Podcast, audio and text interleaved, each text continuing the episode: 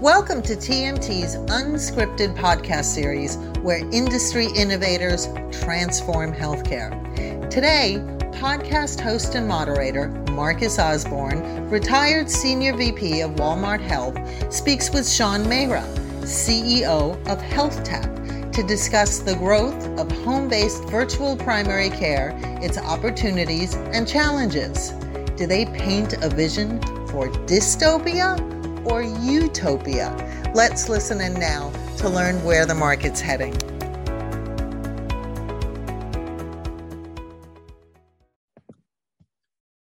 Well, Sean, super exciting to be here again with you. And we're, we're going to talk today about one of my uh, very favorite topics, which is primary care in America. And, um, and, uh, and I think one of the hottest, what everybody loves talking about primary care right now. It's, it's, it's like, it's, it seems to be sort of top of mind for the whole, whole industry. So I, I appreciate you taking the time today to chat about it.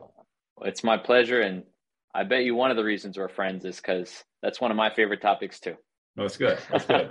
and and actually, what we're going to talk about, while the topic uh, uh, today is more about primary care in the home and and the kind of role of, of virtual primary care as well, uh, I don't want to start there. What I, what I'd actually like to start with is, um, uh, and and frankly, I'll acknowledge, like supposedly I'm a really well informed guy in healthcare, but maybe I'm not. Like what what is what is actually primary care really uh, from your perspective and and when when and, and i'm going to ask you that from you know as you, as someone who's been in the industry but i'm also going to ask you like from a consumer perspective like what when consumers think of and hear the term primary care what are they what are they really looking for? What is important? It's a great question. I would say primary care is what you need for 80% of the things 80% of the time. It's inherently care for you holistically as a whole person, looking at all of the things that make up your health over a period of time. You know, in a world where healthcare is getting sliced and diced up by specialists and specialized procedures and protocols, primary care is the last remaining and important bastion that looks at the big picture and looks at all of you and tries to make sense of all of it over time. And the key figure in all of that is the primary care doctor, which back in the day wasn't called a primary care doctor. Back in the day, it was just your doctor. And I think it's one of the legacies of the whole healthcare system that we need to hold on to for a very long time and not lose sight of the value that it provides in our life of not only taking care of us as a first stop for most things, um, but also making sure we don't lose sight of the big picture and read overly into certain symptoms or test results and then end up making the wrong decisions ultimately. Um, but it's also someone who's in our corner proactively thinking about what else should we be doing and thinking about, right? That prevention and screening that we are so bad at thinking about on our own our primary care doctor is our friend and coach that is doing that thinking for us all the time. Yeah, it's actually interesting. I, I, I you know, I did give some thought coming into the session, but uh, but there's something you said, but this was not one of the things that I thought about coming in. It's actually something you said triggered it. That you know, I, I think in my mind, a number of times as I think about primary care, I've compared it to you know the the idea of if I'm a cons- if, I'm an individual consumer, I'm trying to build my own home um, you know, I, I, I go out and, and try to find a, a, general contractor who, who I work with as a partner who's whose function and goal is to help me get my home built. Right. And, and I want a relationship with them and, you know, and their job is to really engage with me around that goal and be, be that. And, and they're, they're specialists in the home building space. They're, they're all the subcontractors, right? The, the plumbers and electricians and the roofers and the landscapers and everybody else but at the end of the day, like I don't want to deal like at the end of the day, my relationship is really with that general contractor who I'm who I sort of tasked with like help me get in a home, help me build the home that I want to live in. And in some ways that that feels as close to the sort of goal of for consumers for primary care as, as I can find probably if I'm looking for an analogy. That is one of the best analogies I've never thought of. That's spot on. You're right. So so then let's kind of pivot. So i think embedded in that is a set of expect what, what you've said is there's a set that consumers actually come in with a set of expectations around when they say i have a primary care relate primary care physician relationship or I use primary care what that really means. I'm kind of interested in how how does the model of primary care um, and and particularly understanding based on consumer expectations how how does that play out in the home how does that play out virtually? Um, uh, and I'm not asking kind of how it's playing out today, but I'm saying, you know, how should it play out? Like, uh, and and you know, what what is really required to be successful? Um, and and to what extent can a, a, a virtual model and the home model be be better and even more successful than the kind of uh, than the physical bricks and mortar model and then I, mean, I guess maybe on the same side, you know, what are the limitations of it? So I'm just kind of interested. What's that role for for primary care in the home? Yeah, and I think this is getting to meat of this whole episode. And the main point I want people to walk away with is that I believe it is inarguable that primary care belongs in your home, but your primary care doctor does not. Hmm. And I kind of want to explain what that means. So if you assume for a second that the invisible hand of our free markets moves all products and services towards becoming increasingly efficient, then you just have to ask yourself what is the most efficient way to deliver primary care? You know, first, what is primary care? Let's kind of break it down to its parts. There's the advice that your primary care doctor gives you, it's one of the things. Then there's all of the tests and medications and procedures you get along the way. And then there's the more advanced specialized stuff, the imaging and the surgeries and the specialty consultations you need once in a while. So let's talk about those in reverse order for a second. What's the most efficient way to deliver all three of those things? Well, you know, specialized equipment and teams that they're usually more efficient to aggregate in certain locations where it all comes together with the supporting infrastructure. So, you know, for surgeries and MRI CT scans and multi-specialty teams, there will always be hospitals and integrated health systems and specialty clinics or imaging centers that bring all of this together and will always be where you have to bring the patient to. But then there's all the little things. You know, there's they're small enough and nimble enough to be brought to the patient in person physically. You know, everything from vaccines to a blood draw to an IV administration to a device measurement, a testing kit, wound care, right? You can't really virtualize that physical stuff.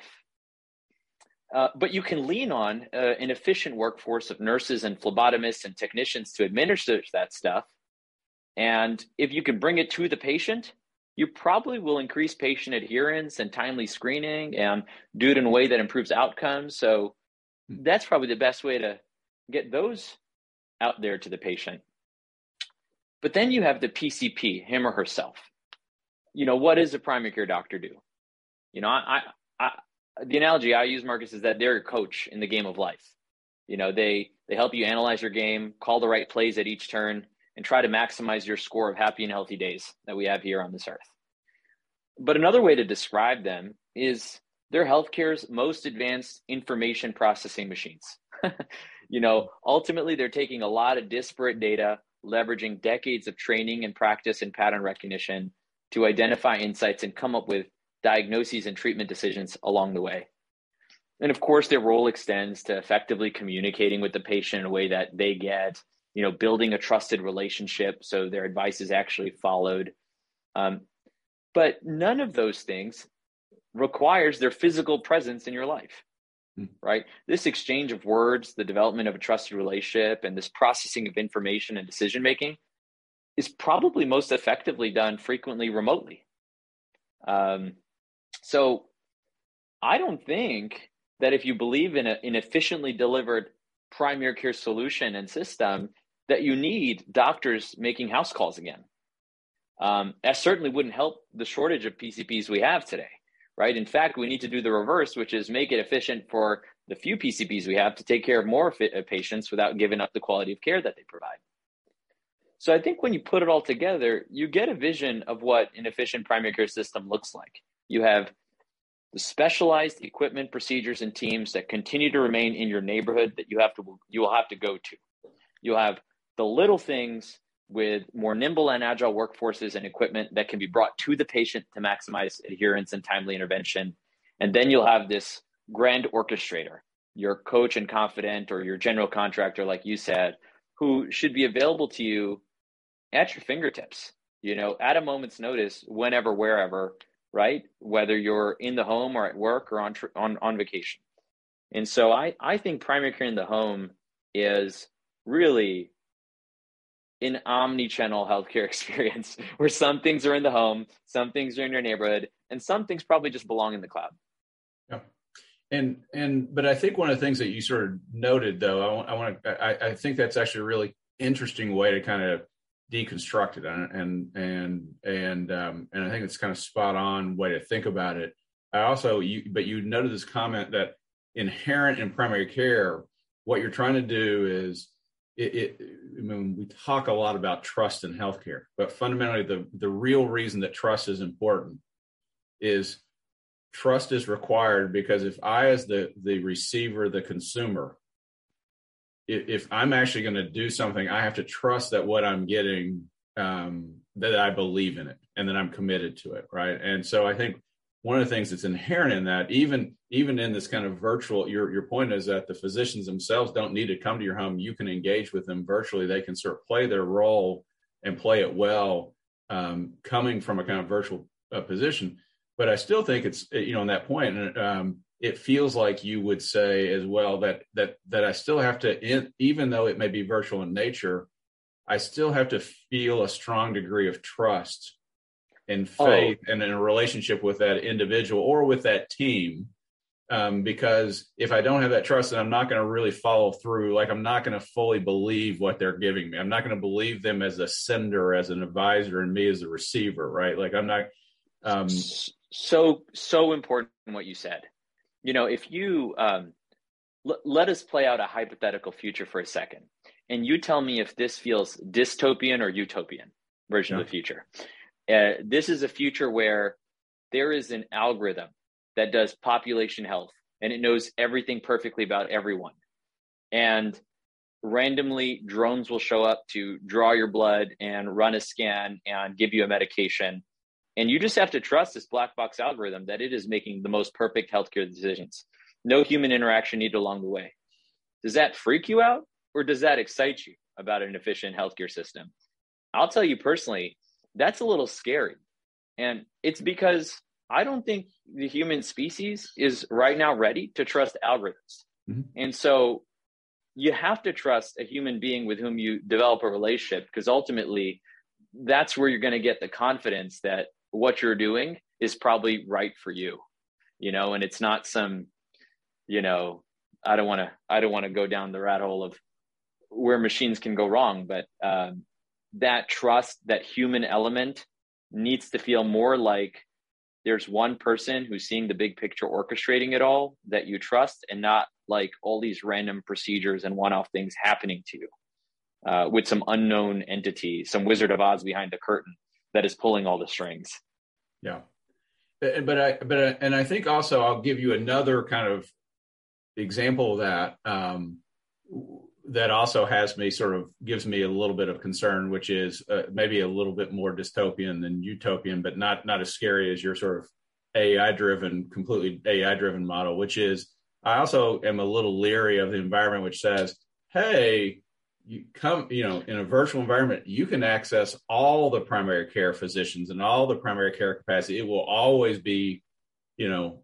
all of them will always be available to you and on for you." And the thing that bothers me about that that feels very dystopian is like okay great well I, I love that i can access everything but no one knows me right and um and, and that i'm not you know and that there's not sort of familiarity with me and so you know that that um that idea of trust comes from a degree of comfort that says i'm interacting with somebody who actually has familiarity with me and knows me and is you know potentially engaged with me and and so I think that's one of the other things. I'm sort of interested how you think about that because I see a lot of virtual models today and and home driven primary care models that are more about I can help you get access to primary care, but it's whoever whoever is available to you in the moment. So, you know, some guy and, you know, this might be that, you know, some guy who's in, you know, hanging out in, in Northern California can see you right now. But if you were to, you know, reach out and two hours later, we'll get you, we'll connect you with somebody else who's in Illinois. Like, you know, like, mm-hmm. I, no, I, so how, how much do you think also this ability to have consistency uh, from a consumer perspective is, is critical in the model? Well, since we're playing the game of analogies today, let me throw out another one. If every time you went to the gym, you started with a different personal trainer, do you think that's more or less effective than sticking with the same personal trainer over a long period of time? Yeah. Now, you could say, hey, look, each trainer is going to know exactly the workout you did last time. But each time you meet with the personal trainer is going to be the first time you're meeting that trainer. And all they have to go by is the notes of the last one. Mm-hmm. Are you going to have better results or worse results than if the same trainer saw you over the next six months? And so, similarly, um, I think that what's happened is um, the industry has conflated, you know, virtual care um, delivered as urgent care with the term primary care. That's a fancy way of saying that um, we're calling things primary care that are not primary care. I do believe primary care is the long term relationship with a single doctor that is orchestrating a whole bunch of things for you over a period of time. And this idea of a call center where the first available doctor picks up to help you with the next issue du jour, that's not primary care. That is actually the very definition of urgent care. Yep. It's stopgap care by the, the first doctor available on call to help take care of you today, but is not taking responsibility for what happens to you 90 days from now. Who's taking responsibility for what happens to you 90 days from now? So, so then let's let's go to this question. It's kind of interesting as you as you did this kind of deconstruction and you, you defined in, in some ways you you sort of you already kind of the question of of the limitations of virtual primary care. You, you sort of defined it. You know, you're not going to we're not putting an MRI in everyone's home, and we're not going to you know um, some of the specialty care doesn't you know make sense to kind of continue to house uh, centrally and have, have, build build hub models where people come to it, right? Uh, exactly, as opposed yeah. to so, but uh, but it sort of then begs the question, uh, and and and I'm going to put aside. I don't I don't care who how it's being done today. I'm going to ask a slightly different question. As you think about primary care in the home, um, and and the and the reality that there are virtual elements of it uh, in, in terms of the delivery of that. Who should who should be paying for it? Uh, not not I mean not who is paying for it today, but who should be in that in that kind of model of a, of true home based primary care that home based slash virtual primary care. Um, who who should be the payer and and why? It, I guess this is a a hard question because you have to kind of get psychological and philosophical about what's the right thing to do here you know, if you think about humans psychologically, we're terrible at investing in long-term rewards, right? We're we like immediate gratification and we like things that give us immediate feedback and making small little behavioral changes today that may or may not hurt or benefit us decades from now in our life we're never going to make day to day the right decisions with our dollars and our behavior uh, for, for that long term benefit or punishment. So then you have to say, if we're not going to make the right decisions for our long term benefit, who is going to help us do that? And so the reason I'm saying this is because my inclination is to say, Marcus, I think if you really uh, let consumers consume primary care with their own dollars and you remove a lot of like the the payer and government kind of oversight from the whole equation. Um, what you're going to get, like you get with those, most other industries and markets that are not as heavily regulated, is you know increased competition that increase the quality of goods and services, increases transparency, better manages consumer expectations, and delivers a service that consumers vote for with their own dollars. And if you deliver a bad experience, people will leave your business and go work, go do business with your competitor. I do believe that a good amount of consumer pay primary care is necessary to create the requisite innovation and competition to improve the healthcare system. Full stop. But the reason this is such a tricky answer for me is that even though that my predisposition say is to get consumers to pay for it, I think there's an aspect of primary care prevention, wellness, and screening that consumers will all be very terrible at investing. Mm-hmm. So um, it's probably a hybrid. Well, I think it's interesting. I, have I've had this discussion a lot. I actually don't know that I know the answer either, and I think it's going to be kind of a, a tricky one. I, am not certain. You know, I, have increasingly my my experience that when I was you know at Walmart and trying to kind of think through a lot of these questions is that I always found um, free sometimes didn't work, and you know if it's fully covered by somebody else, it didn't work. Um, that that when I had to put some skin in the game, when I had some skin in the game, I I seemed more kind of engaged and motivated.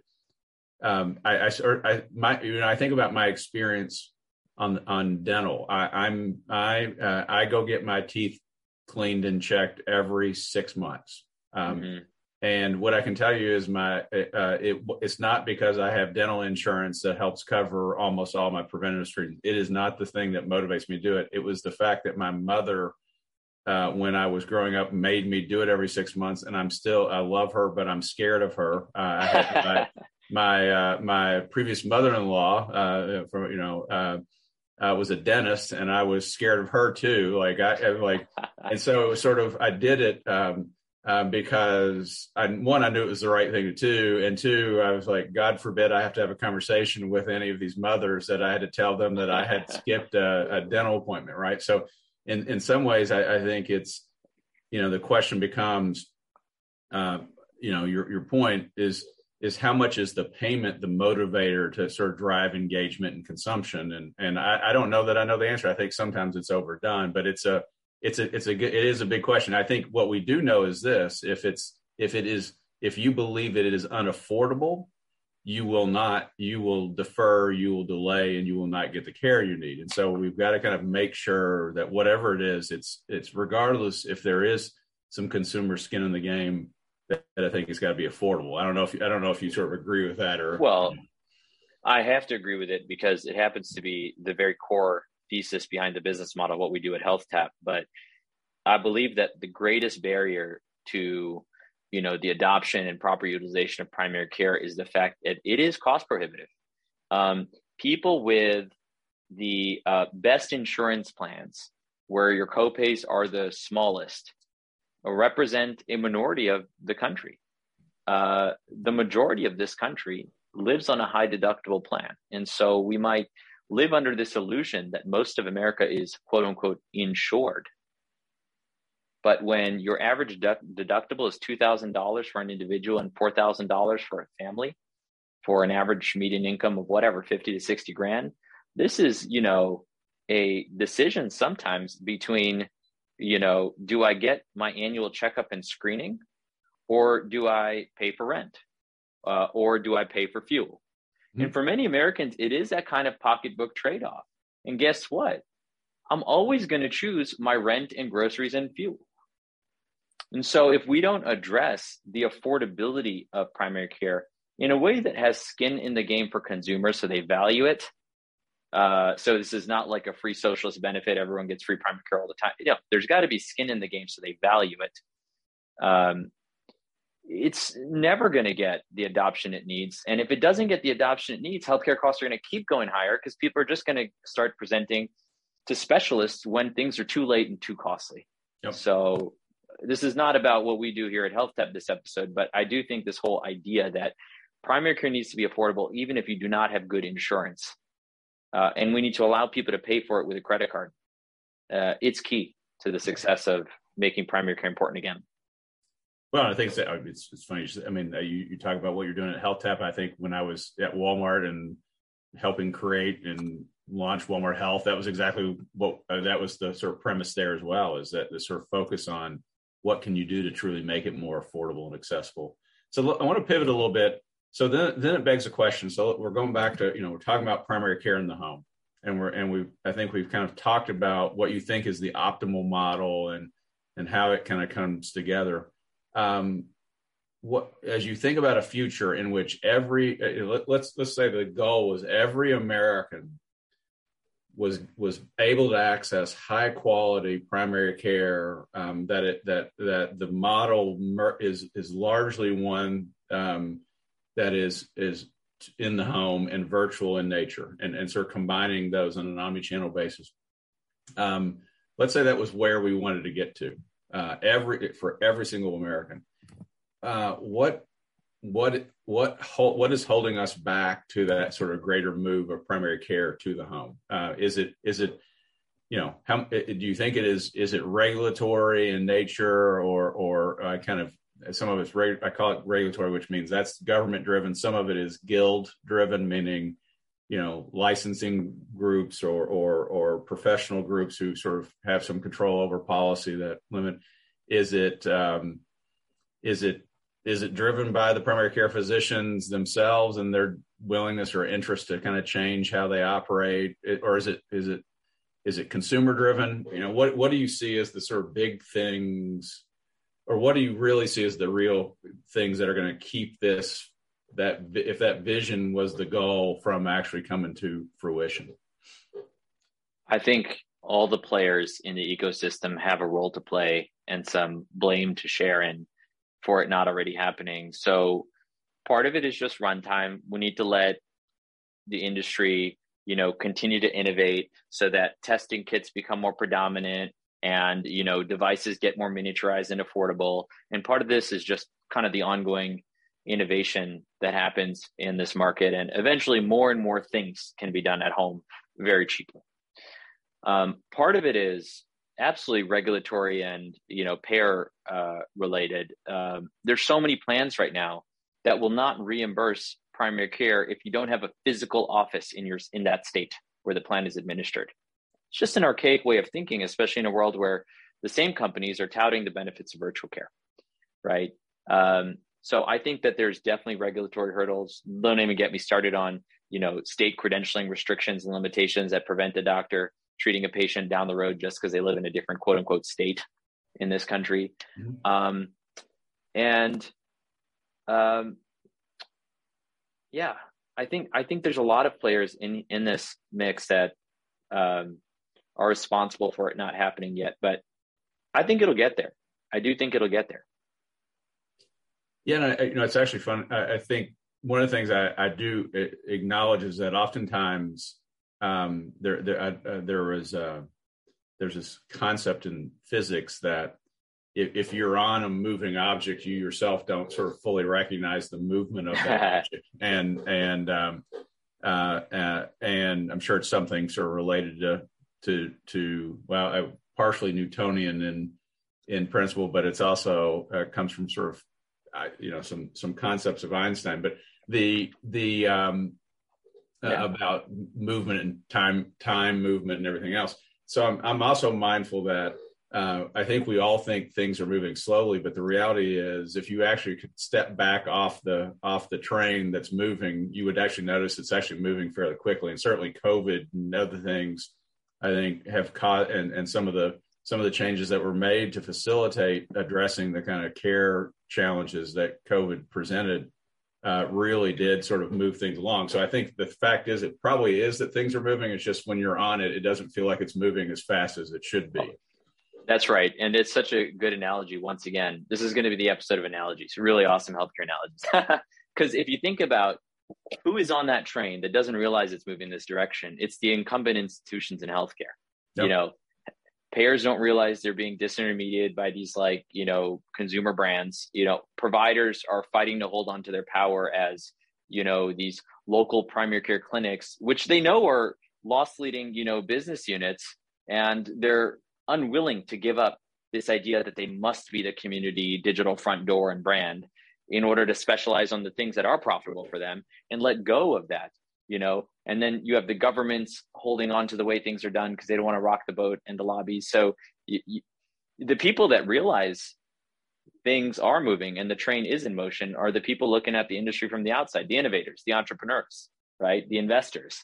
And so that's why we're more optimistic at jumping onto the train with fresh new thinking and the people on the train you know these incumbent institutions may not realize that by the time we're all on board, they're 100 miles from where they started. And they yep. probably need to rethink the whole journey. yep. no, I think that's true. Um, so I want to come back and, and, and, maybe this be kind of the last question. And and it really it's it's something that I have, you know people who have been talking to me know that I have gotten really fixated. I have these problems where I get interested or I get sort of obsessed with something. So one of the things I've gotten obsessed with is is the concept of primary uh, of, of actual primary care physicians. And I and and again I'm, i will ask people to kind of check these numbers because sometimes I sort of put things that don't always sort of come together. But let's just say that roughly in the U.S. there are, you know, a couple hundred thousand primary care physicians and family docs that are that are practicing.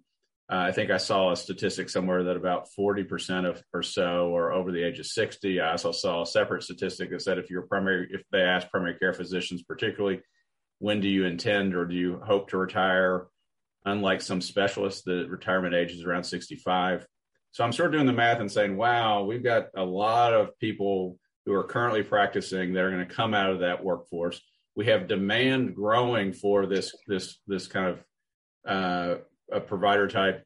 And I look at our medical schools and our, you know, the residency programs and everything else and say, yeah, last I looked, it's only a kind of few thousand, maybe 4,000 primary care physicians are coming out of residency programs every year. I'm like, hey, there's a math problem here right? Absolutely. That, that I can't, you know, if you believe that demand is going to increase, um, but that supply is going to be challenged, how do we how do we address that? And so I'm interested as as you know, some of it people will talk about APNs, you know, nurse practitioners or PAs as the basis, or um, but I'm kind of interested, you know, go back to the definition of primary care of what you're trying to address how how do you how do you see and and and, particularly if we're trying to make it more ubiquitous to the home um, how does how does home-based primary care and virtual primary care deal with what i think is an emerging uh, uh, labor challenge reality that if you're talking about primary care we're not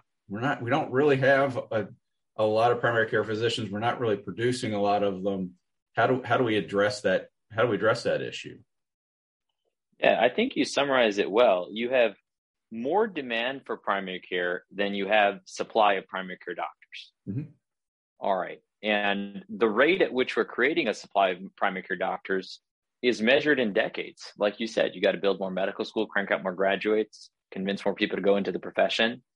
Um, so, in the meantime, what do you do? Well, the only way you make that math problem work is you make the existing supply more productive, more efficient. How do you let the same number of primary care doctors take care of more people efficiently.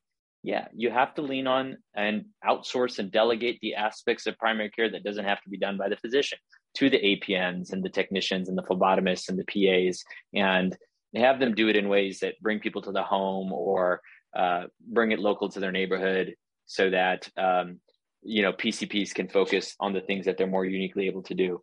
But there is a very powerful force and impact to virtualizing the primary care relationship. And it's related to a totally different stat that I read the other day, which kind of boggled my mind.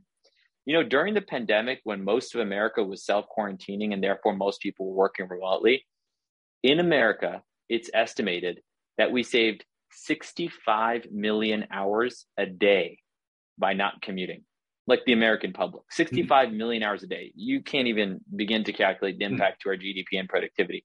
And I and I say this stat because it is analogous to thinking about how much more productive PCPs can be if they don't need to physically make house calls or show up to clinics or show up to buildings, but rather they can efficiently wake up one morning, crank through a bunch of text messages from their patients, set up the video appointments that they need to, and make a whole bunch of decisions from the comfort of their smartphone or their laptop, whether they're in their home or on vacation, they can constantly be productive more often. And theoretically, it's a recipe for making the average panel size for PCP not 1500 per PCP, but maybe 4000 per PCP, 5000 per PCP. If you could increase the panel size of a PCP without compromising the quality of care, rather maybe even improving the, the experience because they're so available to patients virtually. I mean that's a win-win-win i think. And i think that's how you make the math work. Um, well, hey, I, I, I, and I agree, and I think some of the benefit of the virtualization as well is the technology that you can put in place to support them providing care. Uh, I mean, I think the other area of, of productivity gains is, and I, and you know, you hear different numbers, but the average primary care physician or or nurse in a primary care practice today spending 30 40 50% of her or his time doing administrative tasks to try to figure out how to get paid or do whatever you got to do if you now because you've created a virtual environment and you can build a set of tools around it that says i can automate those administrative functions I mean, let's be clear. I mean, you're almost basically saying you can double capacity overnight if we eliminated all. Exactly. Yeah. I do believe so, and and I know we're we're kind of wrapping up here, and I want to leave people with a a cartoon that I recently saw that made me realize that the future is here. So you you might recall an old cartoon called The Jetsons. Not everyone uh, that's a Gen Z or millennial might remember that cartoon, but there was an episode which kind of predicted the future of primary care in the home. And in that episode, the mother, Jane Jetson, she's greeted by her son, Elroy, and he complains, Mom, I have the Venus virus and I can't go to school even though I have a test today. And so Jane, the mom, pushes a button in the wall and calls their family PCP. Some TV comes out of the ceiling and the doctor starts inspecting Elroy's throat uh, through the TV. And he says, Elroy, you're not sick. You need to go to school, son, much to his disappointment. We appreciate your tuning in to TMT's unscripted podcast series featuring podcast host and moderator Marcus Osborne, former Senior VP of Walmart Health. Want to learn more or have a comment about the program? Have a novel, evidence based approach or solution to share with our audience?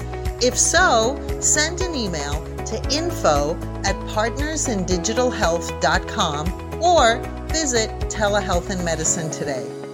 Thanks for listening to Unscripted from TMT Journal.